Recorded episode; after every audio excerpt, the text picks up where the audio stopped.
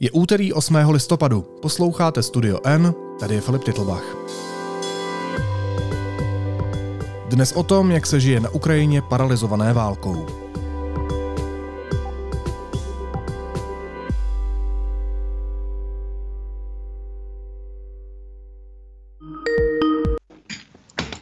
Nazdar, Ahoj! jsi tam? Jsem, jsi tam ty? Au, nazdar. Nebo já přestanu mlaskat. Přestanu mlaskat a doufám, že to tady vydrží ten internet, no. Snad jo. Jsme v hospodě, kde nikdo nebyl 10 let a dalších 10 let nebude. Prostě úplně prázdná hospoda. Fakt? Tak. Válečná reportérka Petra Procházková, fotoreportér Gabriel Kuchta a fotoreportérka Iva Zimová se vydali zpátky na Ukrajinu. Mapují každodenní život Ukrajinců a Ukrajinek v napadené zemi. Sledují zvěrstva spáchaná ruskými okupanty a přinášejí o tom svědectví v deníku N. Ahoj kamarádi, já vás zdravím. Ahoj Filipe. Ahoj. Zdravím taky. Tak, první články, že si vypnu video a kdyby to nešlo, tak já se napojím na, na Gaba. Dobře. Na, na data. Nám trvalo několik dní, než se nám podařilo spojit, Petro. Jak je na té Ukrajině náročné dostat se k elektřině, k signálu, k internetu? Kde jste teď vlastně? Náročné to je podle toho, kde se nacházíš, eh, protože jsou tady místa, kde to ani moc náročné není. My jsme byli pár dní v Dnipru, což je velké město na východě Ukrajiny, kde by se zdálo, že vlastně by ta situace měla být nejhorší, protože východ je vlastně frontová linie, tam jsou blízko boje, eh, je tam ta situace jako dramatičtější, ale ku podivu nám tam, pokud si pamatuju, nevypnuli elektřinu ani jednou. Za to, když jsme byli v Kijevě, kde by víceméně mělo všechno fungovat, eh, tak jsme tam o elektřinu měli opravdu velkou nouzi. Takže eh, v některých domech potom, když nemáš elektřinu, tak nemáš ani vodu, ani kanalizaci, ani spojení. Tak my jsme třeba vodu měli, ale eh, ta, to prostě ta absence elektřiny přináší řadu jiných trablí. Ale opravdu se to strašně liší podle toho, kde se, kde se nacházíš. My jsme teď na cestě z východu na západ. A zrovna myslím si, že tady v té restauraci, kde jsme, eh, kde, kde jsme Gabo, totiž vedoucí výpravy, co se týče jako lokací a, eh, a, a řízení a přechodů hraničních a silnic, je Gabo. Takže Gabo ti řekne, kde jsme. Gabo, kde jsme? No tak to ja samozrejme až tak úplne presne neviem. Grécka dolina sa to volá. Grecká dolina, ale nemá to, nemá to s Řeckem nic společného. Chmelnickým a Ternopilom. Takže tak. A co jste si dali k jídlu? No Gabovi, Gabovi zrovna to teďka přinesli, víš, tak se odmlčel, př- přinesli mu takzvané Vareniky. vareniky. Gabo, řekni, co jsou to vareniky. Vareniky sú také, to ja by som povedal, že sú to pelmene, akurát tam není maso. Jsou tam brambory vevnitř, Gabo je No. skromný u nás. Presne tak. No a je vůbec na výběr si něco dávat v různých restauracích? Nebo jako, kde hledáte ubytování, kde hledáte jídlo? Co znamená vlastně vyjet jako tři reportéři z Česka po Ukrajině, která je zmítaná válkou? No, podívej, Ukrajina je strašně velká země a právě ta situace eh, se opravdu strašně moc liší. Takže pokud eh, chceme, máme auto, eh, jsme mobilní, tak si vždycky dojedeme do hotelu. Některé ty hotely nemají topení teď, eh, takže a myslím, že ta situace se bude zhoršovat. Ona tady není ještě až taková zima, myslím, že dneska je- je kolem 10 stupňů. Dneska je krásne. Dneska je krásně, libují si tady oba fotoreportéři, ale, eh, ale zdá se, že s tím topením eh, tady bude ouvej, takže i když si najdeš pěkný hotel, tak se ti může stát, že, že v něm prostě nezatopí. Ale co se týče jídla, tak samozřejmě my si to, my jsme úplně v jiném postavení než Ukrajinci. My máme pe- dost peněz, máme, máme auto a máme možnost, e, možnost si prostě najít restauraci, kde mají třeba generátor, e, nebo kde ta elektřina jde a tady ti dají jídlo na jakém, o jakém se ti ani Filipe nezdá v Čechách. Ale Dnipro funguje normálně a všechny restaurace fungují a měli jsme třeba nádherný, nádhernou snídaní. Teď to chvilku vypadá, že machrujete, že jste fakt někde na dovolený. Jako je, tady je taky krásně v Praze. Já jsem měl ráno omeletu, která byla taky výborná. A včera říkal Honza Kudláček, že není úplně jednoduchý eh, třeba najít naftu nebo benzín eh, pro vás, jako pro lidi, kteří se tam snaží nějak dopravovat. E, To se strašně zlepšilo. Já si myslím, že největší problém Ukrajiny je teď ta elektřina. Co se nám třeba stalo včera večer, ti popíšu.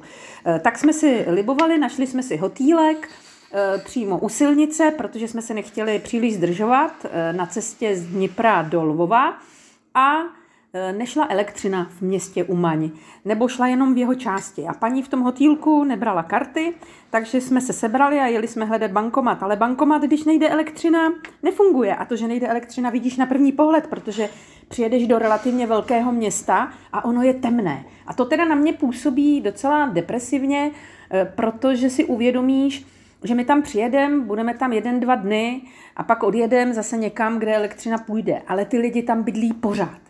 Ty lidi tam bydlí stále a my jsme viděli na té cestě i lidi, kteří jsou permanentně bez elektřiny. Prostě řadu týdnů a měsíců. Nemohou se umít, nemohou se teď ohřát, nemohou si udělat jídlo, eh, nemohou si večer rozsvítit, mají jenom nějaké svítily nebo svíčky. A co je taky hodně, bych řekla, deprimující a těžké, je, že si nemůžou normálně dojít na záchod, protože ti přestane fungovat kanalizace, eh, prostě nefunguje za chvíli nic, když nejde elektřina. Takže my jsme prostě v jiném postavení, proto ti to zní jako dovolená, jenomže my jsme hod novináři eh, a ti lidé, až my odjedeme, tak oni tady zůstanou. Chápu, tak pro vás to může být v něčem i dobrodružné, když to zrovna není nebezpečná situace. Ale když mi popíšeš ten běžný život běžného Ukrajince nebo běžné Ukrajinky v těch oblastech, protože ty si říkala, eh, že se to v různých oblastech liší, samozřejmě Ukrajina je velká, tak v těch oblastech, které jsou vyloženě zasažené válkou, v těch oblastech, kde nefunguje elektřina, kde je těžké se třeba i dostat eh, k jídlu, k medicamentům a tak dál, tak jak tam vypadá ten běžný život? Ty lidi chodí normálně dál do práce nebo jak v téhle prostě válečné depce fungují? Podívej se, ono, eh, ku podivu, eh, ten těžký život nemusí být vůbec jenom úplně v té přífrontové eh, oblasti. Ta elektřina nejde třeba i kolem Kijeva a i tam žijí lidé, kteří opravdu jsou v zoufalé situaci, nemají peníze, jsou, stali se z nich prakticky bezdomovci, přitom předtím žili úplně normálně. Ale pokud se ptáš na ta místa, která jsou dále na východě, tak třeba kolem toho Dněpra, eh, Dněpro už pozná, že se něco děje podle toho, že v Dněpru je strašně moc uprchlíků. A ne všichni mají peníze na to, aby si sehnali nějaké lidské bydlení. Takže třeba žijí eh, v podmínkách, eh, v kterých bys opravdu, opravdu žít nechtěl. Ehm, například také tam nemají prakticky elektřinu, jsou tam nahňácáni cizí lidé v jedné místnosti, několik rodin. Opravdu ta situace pro některé ty lidi je zoufalá. E, probíhá stále evakuace. E, Gabo s Ivou se pokoušeli dokonce dostat úplně do té nejzaší obce Bachmut, kde už zuří boje, ale já teda řeknu, že naštěstí se tomu týmu, se kterým tam měli, měli jet, rozbilo, rozbilo auto a já jsem tomu docela vlastně ráda, protože eh, ten Bachmut mi přijde už jako nad tu hranici rizika, eh, kterou já pokládám za rozumnou, ale tam žijí lidé. Žijí tam civilisté, kteří už měsíce nemají elektřinu, vodu, jsou denně pod palbou a teprve nyní se třeba rozhodují, že se o tamtud stáhnou do Dněpra. Prostě nechtějí opustit své domy. To je taková typická, takový typický obrázek tady je, že ty si říkáš, jak tady ty lidi ještě můžou být, že je to tady nebezpečné, Eh, nic tady nefunguje, ale oni jsou strašně moc přivázáni třeba ke svému domu, na který si celý život šetřili, celý život si ho budovali, eh, často tam mají hroby svých blízkých, eh, nebo tam mají příbuzné rodiče, kteří jsou ležící, nemocní, nemohou je snadno o tamtud odvést. A to všechno ty lidi zrazuje od té evakuace, která pořád ještě probíhá. A Někdy je to opravdu na poslední chvíli. A někdy je to i za velkého rizika těch dobrovolníků, kteří ty evakuace provádějí, protože to neprovádí stát, neprovádí to armáda, provádí to dobrovolníci. A to je, bych řekla, hodně jako obdivuhodné. Vy jste tam mluvili s mnoha lidmi, zaznamenáváte spoustu příběhů, ale vytane ti na mysli nějaký konkrétní příběh, který se ti nějak zaril do hlavy za ty poslední dny, co tam jste? My máme těch příběhů mraky, postupně je budeme popisovat. Ale včera jsme, eh, včera jsme vyslechli právě jeden takový příběh, setkali jsme se s lidmi, kteří byli evakuováni, odkud byla ta rodina, ze, ze Severodoněcka, což je také město, kde teď, eh, teď a i ostře, prostě zuří tam boje kolem a není to k životu.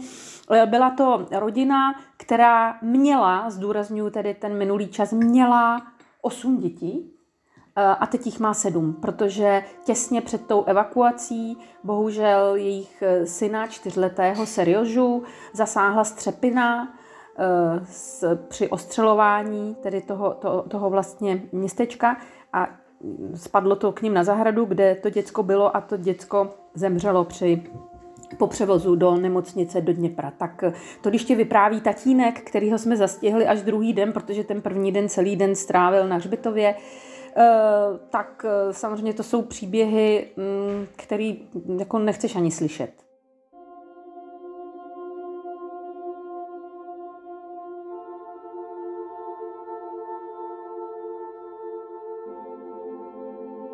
A zase to souvisí s tou evakuací. Eh, ona prostě eh, probíhá postupně, někdy ti lidé se třeba eh, nevejdou do, toho, do, do těch aut, protože často ti lidé, kteří, ty dobrovolníci, kteří provádějí ty evakuace, to jsou jejich osobní auta. To nejsou žádné autobusy speciálně vybavené, to jsou často stará auta, kterými ti lidé prostě jezdili, jsou jejich soukromé vozy. Takže spousta lidí se buď nevejde, nebo si to na poslední chvíli rozmyslí. Eh, je, je to prostě velmi, mm, velmi takové mm, problematické, celá ta evakuace těch oblastí. Těch lidí je tam strašně moc a eh, ta situace je tam nebezpečná.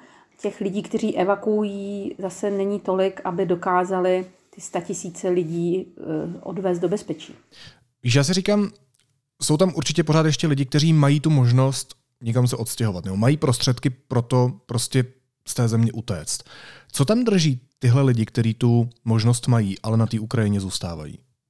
No, oni nejen zůstávají na Ukrajině, ale mnozí lidé se z Polska i z České republiky eh, třeba vrátili, protože eh, ona ta situace, když chvíli bydlíš v Kijevě, eh, nebo v létě třeba v Kijevě, ta situace připomínala už vlastně až takovou, bych řekla, takovou mírovou dobu, ale zhruba poté, co se Ukrajincům podařilo nebo oni se k tomu nějak zvláště nehlásí, furt je to zaháleno tak jako tajemstvím, ale eh, co byl zasažen eh, takzvaný Krymský most, který vede z Ruska na Krym, tak Rusové zvolili eh, takovou novou taktiku boje proti, proti Ukrajině. A to, že se soustředí při tom ostřelování na takzvanou kritickou infrastrukturu, což jsou hlavně ani ne elektrárny, ale různé rozvodny a trafa, a tím dostávají poměrně rozsáhlé lokality do částečného blackoutu a mluví se o tom, že například Kiev a Kijevská oblast by se mohly dostat do úplného totálního blackoutu, že prostě by tam vůbec nebyla elektřina. Takže teď zase lidi přemýšlejí o tom, jak to přežijí, eh, jestli odjet zpátky do Evropy nebo někam, kde ta elektřina funguje, protože, jak říkám, prostě blíží se tady zima, a především si doma nezatopíš. A když budeš bydlet v paneláku a nebudeš moci jít ani na vlastní toaletu, tak co budeš dělat? Jo? Takže myslím si, že tady k nějakému pohybu lidí zase dojde. Že ta iluze bezpečí byla, eh, byl, se rozplynula v minulých týdnech, kdy Rusové zvýšili ten, eh, ty raketové útoky na tyhle ty, na teplárny například se střílí, vyloženě cíleně, aby, bylo, aby právě nešlo topení. Tak uvidíme. Zatím říkám, zatím je tady nad nulou, tak zatím to ještě Ukrajinci dávají. No jaká bude zima? No já nejsem rosnička, já nevím, jaká bude, jaká bude zima, ale eh, dost často, když tady přijdeš k někomu, eh, tak se tak podívá na, de, na nebe, když svítí sluníčko a řekne, no Bůh nás má rád, jako pořád je to ještě snesitelné, protože Dneska taky trošku svítí sluníčko, takže můžeš jít ven a trochu se ohřát. My jsme třeba, když jsme byli v těch domech, kde se netopí a nejde tam elektřina už dlouhou dobu, tak vlastně vevnitř je větší chlad než venku. Jo, takže oni se docela dost, ti lidé zdržují ještě na ulici, když je hezky, no ale přijde to, bude, bude tady plískanice, bude pod nulou, e, stane se to například, co už se stalo stopením, a to vidíš v těch, nevy, v těch nevytá, dlouhodobě nevypá, nevytápěných domech, že to ústřední topení popraská, protože to zmrzne, ta litina popraská, takže Eh, to se úplně všechno zničí a to samé se může stát vlastně s tím kanalizačním vedením, že jo? takže představ si, že bydlíš třeba v pátém patře, eh, v nějakém obytném domě a nebude ti tam fungovat toaleta. Musíš si tam nosit vodu v kýblích. Nefunguje výtah, nic. Takže nevím, no, ne, nevím, jestli je, to, jestli je to přežití. Zatím oni se tváří, ča, část těch lidí se tváří velmi odhodlaně a tvrdí, že jsou Ukrajinci, že to zvládnou, že to dokáží, tak eh, budeme jim držet palce. Víc asi v tuhle chvíli dělat nemůžeme. Ti lidé, kteří třeba mají, eh, mají dost peněz, eh, tak se snaží koupit si generátor. Jo, to se něco tím vyřešíš. Ale nevyřešíš tím, že se globálně, že globálně nefunguje, nefunguje kanalizace. To ti generátor, který si koupíš a který už teda tady moc není k dostání, tak to ti nezachrání. Já chápu, že nejseš rosnička, jsi válečná reportérka, ale uh, když jsem se ptal na to, jaká bude zima, tak jsem se na to ptal, protože to je přece otázka, kterou si teď Ukrajinci a Ukrajinky musí nutně klást, musí z toho mít obavy. Zvlášť, když se teď ruští okupanti uh, soustředí na ostřelování těch energetických cílů a snaží se tak Ukrajince a Ukrajinky vydeptat. Mě by vlastně zajímalo, jestli se jim to trochu nedaří tímhletím plošným ostřelováním těchto cílů a toho, že v nich prostě ty obavy o to, jestli vůbec tu zimu přežijou, protože vem si i v Česku ta debata o tom, že tady bude studená zima a to my jsme tady v absolutním komfortu, prostě je. Uh, určitě, ale zase jak koho? Uh, víš, narazíš, uh, narazíš na Eh, skupiny lidí, kteří jsou fakt naštvaní a jsou, jak říkáš, ty opravdu jako vydeptaní, zdeptaní, zničení, strašně unavení eh, a už moc eh, nemají takovou tu, víš, takový ten entuziasmus, my to, my to vydržíme. Ano, takové lidi taky potkáváme. Řekla bych, že víc na tom východě. Jednak tam opravdu více strádají, taky tam řada těch lidí o někoho přišla, pak je tvoje hlavní emoce ten smutek Jo, a říkáš si, kdo za to může, já, nebo, nebo Zelenský, nebo Putin. Prostě hledáš toho výnika, který ti, eh, který ti způsobil takovou, takovou strašnou věc, jako je třeba ztráta dítěte. Eh, tak tam samozřejmě těžko říct, jestli, eh, jak budou ti lidé dál, dál uživo, uvažovat. Ale pak jsou, tako, pak jsou takový zajímavý, zajímavé situace, kdy eh, třeba se bavíš s lidmi oni tak trošku nadávají a říkají, a vláda nám nepomohla a všechno si musíme sami a nic nemáme. A pak se jich zeptáš, no a co, jako tak, tak ten mír s tím Putinem a najednou oni řeknou, ale ne, to ne teda, to prostě v žádném případě.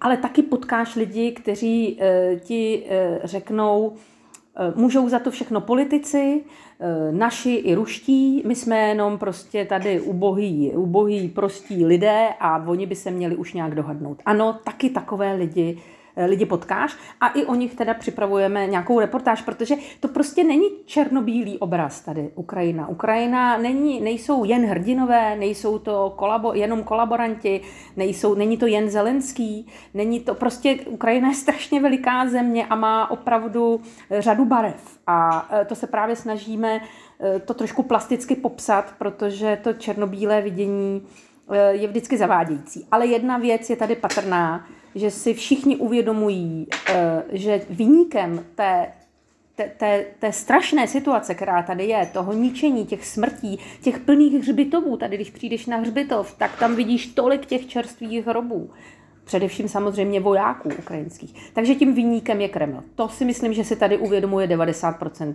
obyvatelstva. Ta realita je barevná a vlastně díky tomu, že tam máme vás, ji můžeme popisovat. Petro, ty jsi píšící reportérka, ale Gabo s Ivou vypráví ty příběhy přes fotky.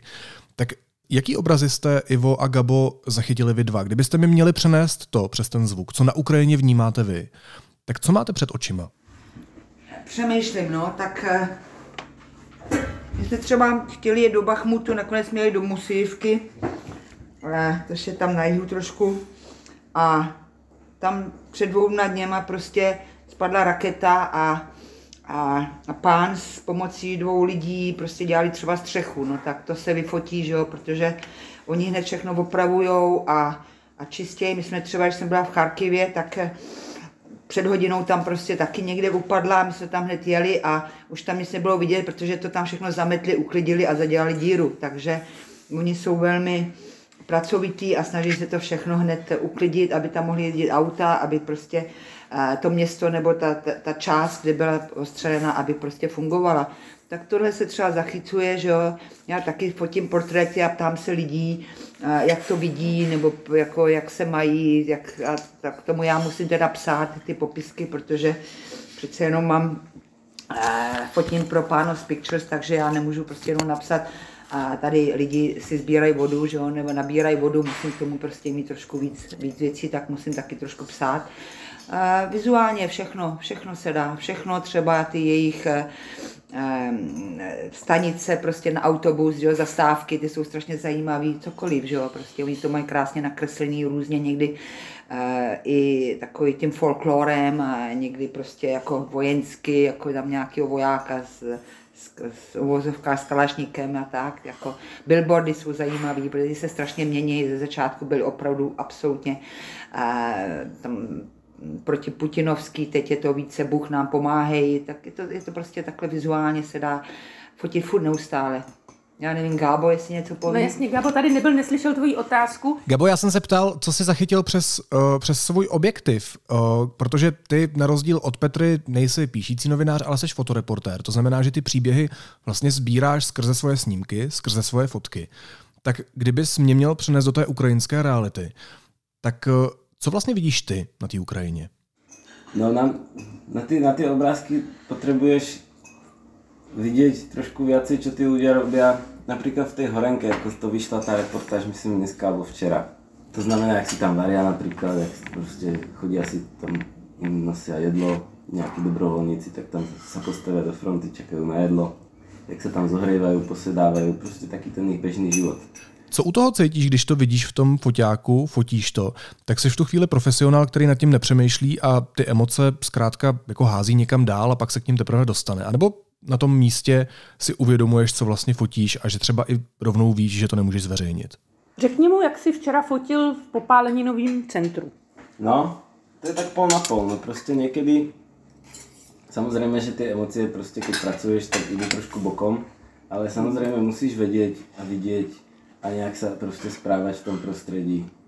Musíš vědět, o čo, jde a čo vidíš a čo fotíš. A, ale samozřejmě, no, ty, také ty akože blbé pocity z toho máš, teda já většinou až potom, keď, keď ty fotky editujem. To je horší, no. No a jinak se tam správáš prostě slušně, no. Včera jsme byli v tom popáleninovom centre, jak hovorila Petra. A ty popáleniny nie sú pekné, no. To je prostě, to vyzerá hrozně, hrozně dlouho se to hojí. Vyzerá to hrozně jako keby škaredo, prostě je to fakt hnus ještě ty obvazy, oni, no, je to, jakože není to pěkné. Teraz, včera tam seděl taký chlap, chlapec to byl podle mě skoro. Mladý kluk, no. Ten mohl mít prostě, já nevím, 19, rokov, no, no. 20, 25, nevím. No. A ten tam vlastně seděl skoro nahý, iba byl ob, ob, obmotaný tými obvezmi. Tak samozřejmě, že on teda byl ochotný se nechat fotit, to je samozřejmě uh, nejdůležitější. No tak samozřejmě, že to odfotíš tak nějak, aby to bylo prostě publikovatelné, aby to nebylo prostě až tak velmi naturálne, zbytočně. Záleží podle situace, no, podle kontextu. No a kde se hledá ta hranice? Proč se vlastně lidem ne- nepředkládá ta realita taková, jaká je? A to je možná otázka na všechny. Jako kde vy hledáte tu, jasně říkáme tomu třeba novinářskou etiku nebo novinářskou morálku, eh, jak až zobrazit tu realitu, která prostě syrová ve své podstatě je a kde už nastavit nějakou hranici lidskosti? Ona se ukazuje v podstatě, protože možná ne u nás, ale třeba uh, Al Jazeera nebo BBC, Washington, jako mm, tyhle ty časopisy nebo noviny to ukazují docela na západě. Já jsem třeba včera tam byl na chodbě seděl, starší, no, mohl by mu třeba 30, 40, česko poznat, měl asi spálenou celý obličej a to a měl na sobě prostě takovou žlutou, byl celý ovázaný a přesto měl ještě nějaký takový žlutý jako skoro igelit nebo co. A držel si prostě, asi ty oči ho bolely, protože to taky bylo opálený, trošičku spálený a já jsem tu kameru třeba nezvedla, jo. Přitom asi by to byla vynikající fotka, byl ze strany a teď si držel vlastně tu hlavu těma rukama mě to bylo blbý, tak jsem třeba tu kameru vůbec nezvedla. A záleží kdo, jsou fotografové, který já je nazývám hyeny, který by tam nasnímali třeba, já nevím, 20 fotek toho člověka, že jo, já kdybych to klikla, tak udělám jenom jednu, jo, a buď to tam je, nebo to tam není.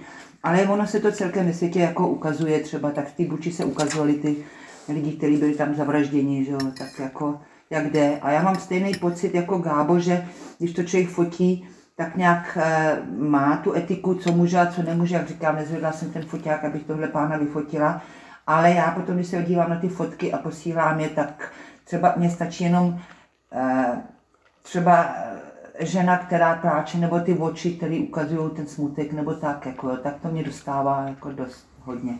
Mimochodem, Gabo zase nezved foťák, když jsme včera domluvili s tím tatínkem, který nám vyprávěl strašně dlouho a furt opakoval, jak mu umřel ten syn čtyřletý. A e, on se držel celou dobu toho rozhovoru, se držel a e, bylo vidět, že se mu hrozně chce brečet, ale je to horník a, a prostě dal to. A pak, když jsme odcházeli, tak e, se rozbrečel, ale už jsme to, už jsme neměli jako tu morál se tam vracet a fotit ho samozřejmě jak pláče. Takže to jsou chvíle, určitě by to byla vynikající fotka k tomu příběhu, který budeme psát, ale v tu chvíli asi toho člověka prostě je to takový, no cítíš to, že, že to prostě nejde.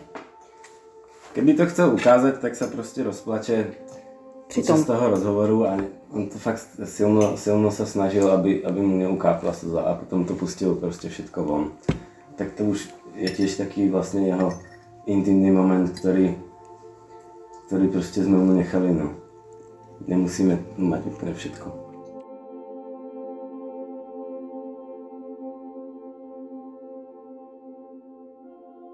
Je teda těžší nezvednout ten foťák, než ho zvednout, jak vás poslouchám? No to záleží, protože například to záleží od toho, to záleží od těba, no. Mě to, je to aj aj, no. Například, ono je to totiž to zase na druhou stranu trošku blbé, víš, pokud nejsi nějaký úplný, úplný odlud, tak je ti to trochu blbé lidsky prostě fotit ty věci. No. A keď máš, keď si nějaký, povedzme, že viacej, nevím, cynický, alebo se s tím až tak velmi nezaoberáš, tak to prostě pokropíš všetko a, a potom se nějak rozhodneš. No. Záleží, každý má k tomu nějaký jiný přístup. No. My se snažíme prostě respektovat těch, těch lidí, kterých fotíme, mm-hmm. s kterými se bavíme.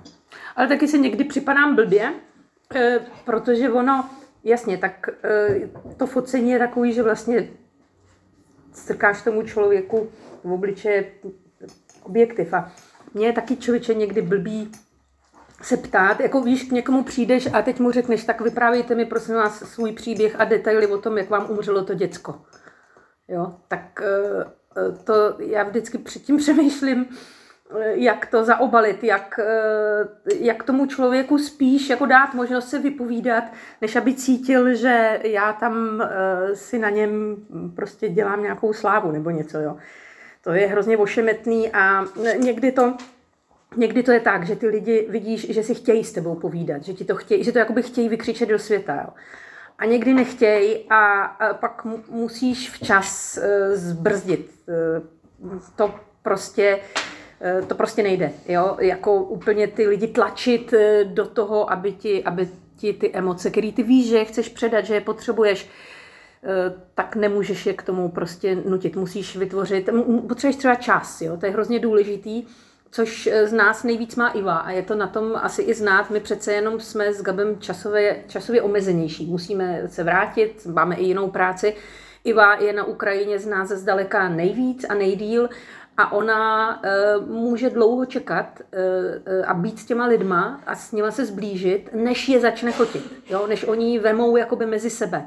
To si myslím, že, že je velká výhoda. My toho trošičku tady zneužíváme, že nás jako veme občas někam, kde už jí znají a uh, my bychom na to třeba neměli ten čas a na tu přípravu, ale tohle ona právě mm, jako umí a s těma lidma tady má dost často dobrý kontakt a to ti otvírá dveře. A ještě jako je potřeba ten šestý smysl, jo? Kolikrát třeba je vidět, že toho člověka může člověk vyfotit a pak se s ním dá do řeči a někdy vidíš prostě, že ne, že to nejde. Takže ani se neptáš, ani prostě ten foťák nezvedneš a nezmačkneš.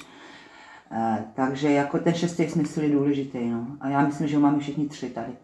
Hele, a ještě jedna věc mě napadá, když se bavíme o těch jako osobních prožitcích, o tom, co tam vlastně prožíváte vy. Tak eh, nemáte někdy touhu těm lidem spíš pomáhat, než dělat svoji práci novináře. A ptám se proto tak jednak tebe, Petro, mám pocit, že už docela dobře znám a vím, že je ta touha pro tebe pomáhat ostatním dost důležitá v tvém životě. A navíc jsem viděl taková jako legrační vsuvka, ale viděl jsem fotku na tvém Facebooku, kde se vyfotila Gaba, uh, který tam nesl psí granule, to mě se ještě zeptám, proč psí, ale uh, říkala si, nebo psala si tam u toho, že se vlastně zapojil do nějaký místní skupiny pomoci koček, u čehož já jsem se teda skoro rozbrečel, protože já kočky miluju. Uh, kde, kde je ta hranice toho, kdy, kdy třeba fakt bojujete s tou tenzí nebo s tou touhou spíš těm lidem prostě pomoct, než je tam fotit, než se s ním bavit, než přinášet ty příběhy? Hele, my uh, víme, uh, že jsme tady hlavně proto, aby jsme ty příběhy uh, vyslechli, zpracovali a přinesli pro druhé. To je absolutní jako naše priorita. Jen uvádím na pravou míru Gaba a kočky. To byla právě chvíle, kdy... Tak a je to pryč. Jak to?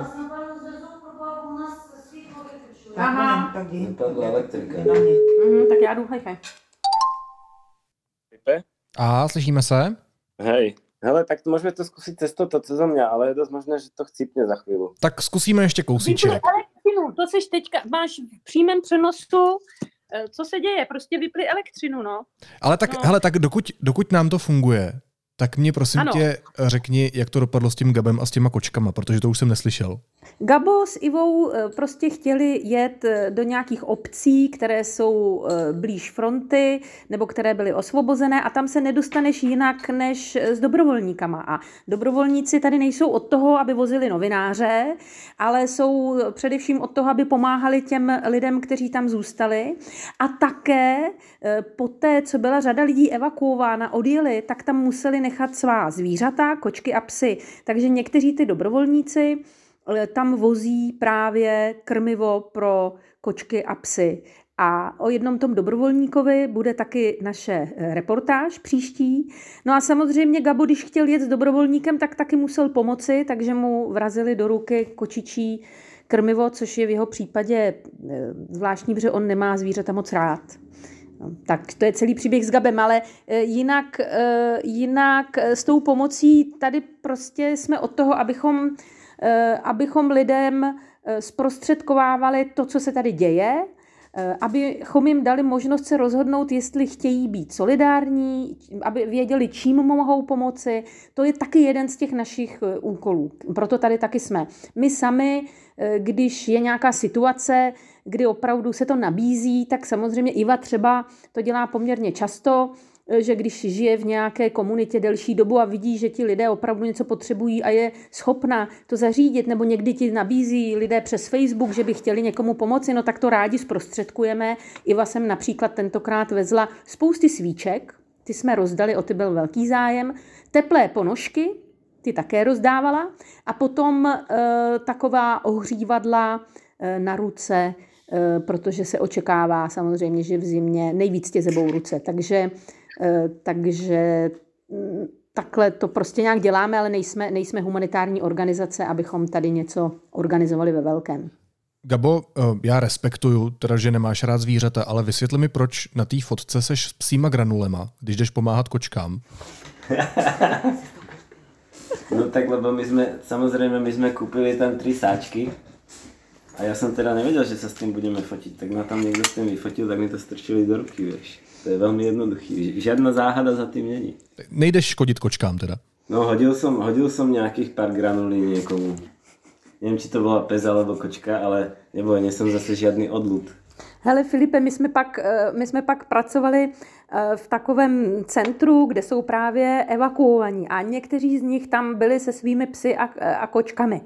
Eh, A já už, když jsme kdysi psali tu reportáž o delfínech, tak jsem odhalila v Gabovi jeho odpor k, k, k, k, jako ke zvířatům. Ale teďka jako ti psy, myslím si, že mu vyloženě vadili, ale on právě je profesionál v tom, že on se přemůže. Takže on i toho psa vyfotí a nakonec i nakrmí. Já bych se chtěl zastavit ještě s váma, dokud nám funguje internet eh, nebo signál u jedné věci, protože vy jste byli taky u toho, když do Kyjeva za Volodymyrem Zelenským přijela česká delegace, včetně premiéra Petra Fialy. Jak se vlastně taková státní návštěva v zemi ve válce domlouvá? Protože česká vláda, pokud si dobře vzpomínám, projela do Kyjeva během raketového útoku, je to tak? To byl zrovna den, kdy opravdu na Kyjev bylo vypáleno několik desítek raket, takže z hlediska té bezpečnosti to nebylo úplně, úplně nejlepší. Bylo to ve chvíli, kdy česká delegace byla ve vlaku, kousek před Kijevem, ale zase musím říct, že Ukrajinci jsou na takové situace zvyklí a e, jsou připraveni je řešit, mají různé scénáře a velmi dobře to zafungovalo. Já jsem si osobně myslela, když vyhlásili ten poplach a my jsme věděli, že delegace je ještě ve vlaku a, a my jsme byli v Kijevě a slyšeli jsme ty sirény a slyšeli jsme i výbuchy mimochodem, tak jsem si myslela, že buď se ta návštěva vůbec neuskuteční, nebo že se celý ten program zhroutí a že to bude o mnoho hodin zdrženo. Nakonec si myslím, že to zdržení bylo zhruba hodinu. Eh, pak se to i stáhlo během dne. Prostě oni operativně, protože samozřejmě zase vypli prout, takže ten vlak nejel, takže oni pro ně eh, poslali dýzlovou lokomotivu. Eh, byli na místě opravdu jen o něco později a celý ten program, který původně byl naplánovaný, tak až na opravdu drobnosti, ho splnili. Takže to si myslím, že je tedy především zásluha ukrajinské strany, která se naučila v těchto podmínkách fungovat. A to je typické nejen tady pro tu situaci, ale mně se zdá vlastně pro všechny lidi, který tady potkáváš. Oni, eh, ono to budí ta země tady takový chvílemi i dojem, že se jakoby nic neděje. Jo? Že vlastně ten život se najednou vrací do těch starých kolejí, ale ono je to jinak. Ti lidé se naučili v té situaci pro nás dost nepředstavitelné a výjimečné, naučili se v ní fungovat, žít, eh, chodit do školy, většinou distančně, protože tady smíš jenom do školy, když má protibombový kryt, jinak nesmíš. Eh, naučili se prostě fungovat více-méně normálně, i když ta situace určitě normální není. No počkej, ale jak funguje ta státní návštěva? To bylo na nějakém neznámém místě, nebo když si do svojí země, která je ve válce, eh, pozveš nebo přijmeš teda někoho, kdo za tebou přijede, tak kde se s ním jako prezident setkáš, kam ho pozveš, nebo jak, jak zaručíš tu bezpečnost, protože to asi úplně nejde? Tak zaprvé já si myslím, že uh, Kijev je uh, asi nejlépe chráněn, co se týče protivzdušné obrany ze všech ukrajinských měst. A ta protivzdušná obrana ukrajinská, kromě toho, že je tady velká pomoc ze západu, tak se i lecos naučila protože těch raket byly na Ukrajinu vypáleny stovky a stovky. A za druhé, to bylo zajímavé, když ta návštěva probíhala, my jsme nikdy nevěděli úplně dlouho předem, kde se co bude odehrávat. Vždycky jsme měli sraz na nějakém, na nějakém tom checkpointu, kde nás někdo vyzvedl a někam nás odvedl a nesměli jsme například publikovat během tiskové konference zprávy. Dokonce při tom setkání s prezidentem nám telefony odebrali. Museli jsme čekat potom půl hodiny po skončení té tiskové konference s tím, abychom vůbec informovali, že byla. E, to, že prakticky nikdy tady neinformuješ o přesném místě, ať už, ať už se to týká setkání prezidenta s premiérem, nebo i třeba, když je tady e, nějaký zásah raketou, tak taky nesmíš hned informovat o tom, co za objekt byl zasažen. Ta bezpečnostní opatření tady fungují a my je známe, i novináři by měli vědět, eh, co mohou a nemohou pustit, takže i nás se to celkem týkalo, ale ta bezpečnost si myslím, že byla zaručena nebo zajištěna tak, jako je zajišťována bezpečnost eh, ukrajinského prezidenta a ukrajinských vysokých politiků. I když s našimi politiky přijela velmi početná ochranka, to ano. No a jak je zajištěná bezpečnost ukrajinského prezidenta? Protože osobní ochranka, a ty to píšeš ve svém textu, uh, Volodymyra Zelenského je jednou z nejvytíženějších na světě, protože ručí za život, který je podle expertů hlavním cílem ruských nepřátelských sil. A taky tam píšeš, že on je Zelenský vlastně i docela neposedný. tak jak je náročný ho hlídat? Já myslím, že je to hodně náročné, protože on si zakládá na tom, že chce být viděn, chce, aby bylo vidět, že je v Kijevě, eh, jezdil na frontovou linii, když byla osvobozovaná ta města na východě, tak on tam, eh, on tam samozřejmě jel. Víme o tom, že ho přemlouvali, aby tam nejezdil, protože pro tu ochranku, pro celý ten tým, který zajišťuje jeho ochranu, je to nesmírně náročné. Eh, ale Uh, víš, ona, já bych řekla, že, ta, že, ta, uh, že ten systém je mnohovrstevnatý a jeho největší devízou je, že ti o něm nemůžu nic říct, protože o něm je málo známo. Kdyby o něm bylo hodně známo, tak by pan Zelenský už asi nebyl mezi živými. Uh, takže spousty věcí se tady prostě říkat nesmí, nemá a ani my je nevíme. Platí to i o mnohem banálnějších záležitostech, než je setkání s prezidentem. Když prostě přijdeš do vojenské nemocnice, tak taky nefotíš zvenčí přesně, kde se nachází a neříkáš počty těch raněných, eh, které tam jsou, protože prostě to jsou věci. A oni ti také neřeknou, jaké mají třeba evakuační plány, na to se usmějou, řeknou, tak tohle se neříká. Jo, takže eh, prostě i z novinářského hlediska máš tady řadu tabů, která se neříkají proto, že je nesmí vědět protivník. A čím méně protivník ví o tom, jak je zajištěna bezpečnost Zelenského, tím déle bude Zelenský naživu. Mně ale stejně pořád přijde, že on se vlastně docela ukazuje, protože zatímco třeba Putin je někde ušitej, nevíme kde, má k dispozici několik bunkrů, několikrát jsme se o tom bavili spolu Petr v podcastu, tak Zelenský tu a tam natočí nějaký video na náměstí v Kijevě, v prezidentském sídle a tak dál, tak neriskuje? Tak určitě riskuje, on risku, riskuje od chvíle, kdy eh, pronesl tu památnou větu, že nepotřebuje eh, taxika, ale zbraně, eh, kdy se rozhodl, že zůstane v Kijevě. Myslím si, že tím do značné míry ovlivnil výsledek té války. On prostě musí teď už tu roli dohrát, když mluvíme v té herecké terminologii. A to je role lídra, který eh, svoji zemi a svůj národ v těch nejtěžších chvílích v žádném případě neopouští. A on také nemůže demonstrovat, že je schovaný někde v krytu, když miliony eh, lidí tady v krytu schovaný nejsou. On prostě potřebuje lidem dodávat odvahu, důvěru v to, že je s nimi a že má, že má věci prostě pod kontrolou. Já si myslím, že on tohle přesně chápe a že, že to dělá a dělá to s velkým úspěchem. Ještě poslední otázka a ta otázka míří asi na Gaba, protože ty si Petro říkala, že on je šéfem vaší výpravy. Tak jak dlouho tam ještě budete, Gabo? A o čem plánujete reportovat? Kam ještě pojedete? No, vlastně už končíme, už smerujeme domů. Dneska dorazíme do Lvova za chvilku, za také 3 hodinky asi. A zajtra, zajtra Petra vybavila reportáž v tom v nemocnici zase ďalšej, ktorí robia protézy. No a potom podľa toho, kedy tam skončíme, tak buď vyrazíme ešte ako keby na večer, na noc smerom domov, alebo až, zajtra, až teda pozajtra ráno. Nevíš ještě, že Gabo musí najít přechod, na kterém nebudeme stát 10 hodin, protože ty přechody mezi Ukrajinou a e, zbytkem Evropy jsou poměrně předspané, takže to je teď hlavní Gabova úloha zajistit, aby jsme nestáli 10 hodin na přechodu, protože to mě fakt nebaví.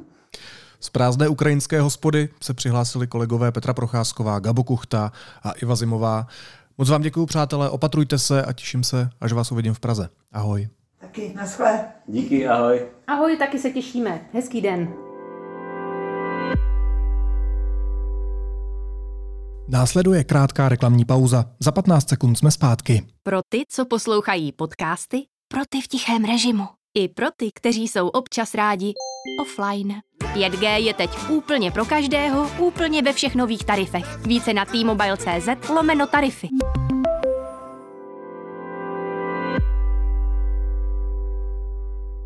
Pro připravovaný text deníku N o lednových prezidentských volbách hledáme nerozhodnuté voliče a voličky. Znáte někoho, kdo by znovu nejradši volil Miloše Zemana? Hlasovali jste pro hnutí ANO, ale Andrejem Babišem si stále ještě nejste jistí?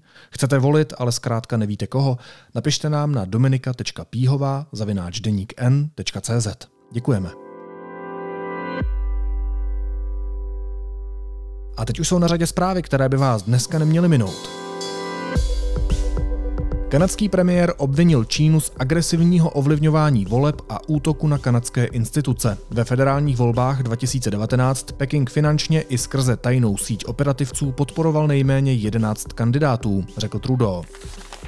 Ve 14 státech USA se otevírají první volební místnosti. Lidé v nich dnes zvolí poslance do sněmovny, senátory, guvernéry i jejich náměstky. S prvními výsledky se veřejnost bude moct seznámit až po uzavření všech volebních místností po půlnoci místního času. Pražská energetika od ledna příštího roku zdraží dodávky elektřiny a plynu. Většina zákazníků bude platit vládou zastropované ceny. Oproti současnosti si tak průměrná pražská domácnost připlatí nižší stovky korun měsíčně. Na ministerstvo vnitra se do pondělí obrátilo 14 lidí, kteří se chtějí stát novou hlavou státu. A fotograf deníku N. Gabriel Kuchta získal na Czech Press Foto nominaci v kategorii Aktualita za snímek, který vznikl v Dubnu v Buči krátce poté, co odtamtud odešli ruští vojáci. Záběry z kijevského předměstí Buča, kde byli vražděni zcela náhodní civilisté, obletili svět.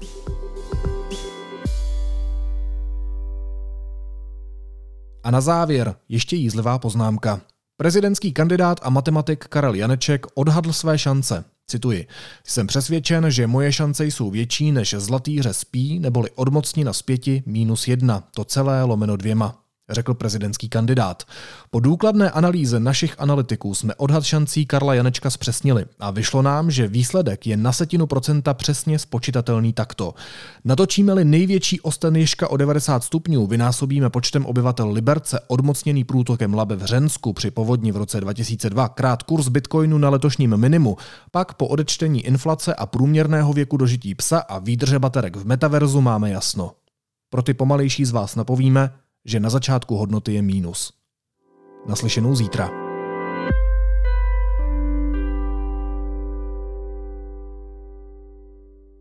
Autorská inscenace Vykouření v režii Jiřího Havelky v divadle Husa na provázku. Zběsile očistný scénický obřad na motivy skutečných událostí kolem jedné neskutečné kauzy, v níž hlavní roli sehrála česká společnost uvádí legendární brněnská scéna od 11. listopadu. Jsme jiní.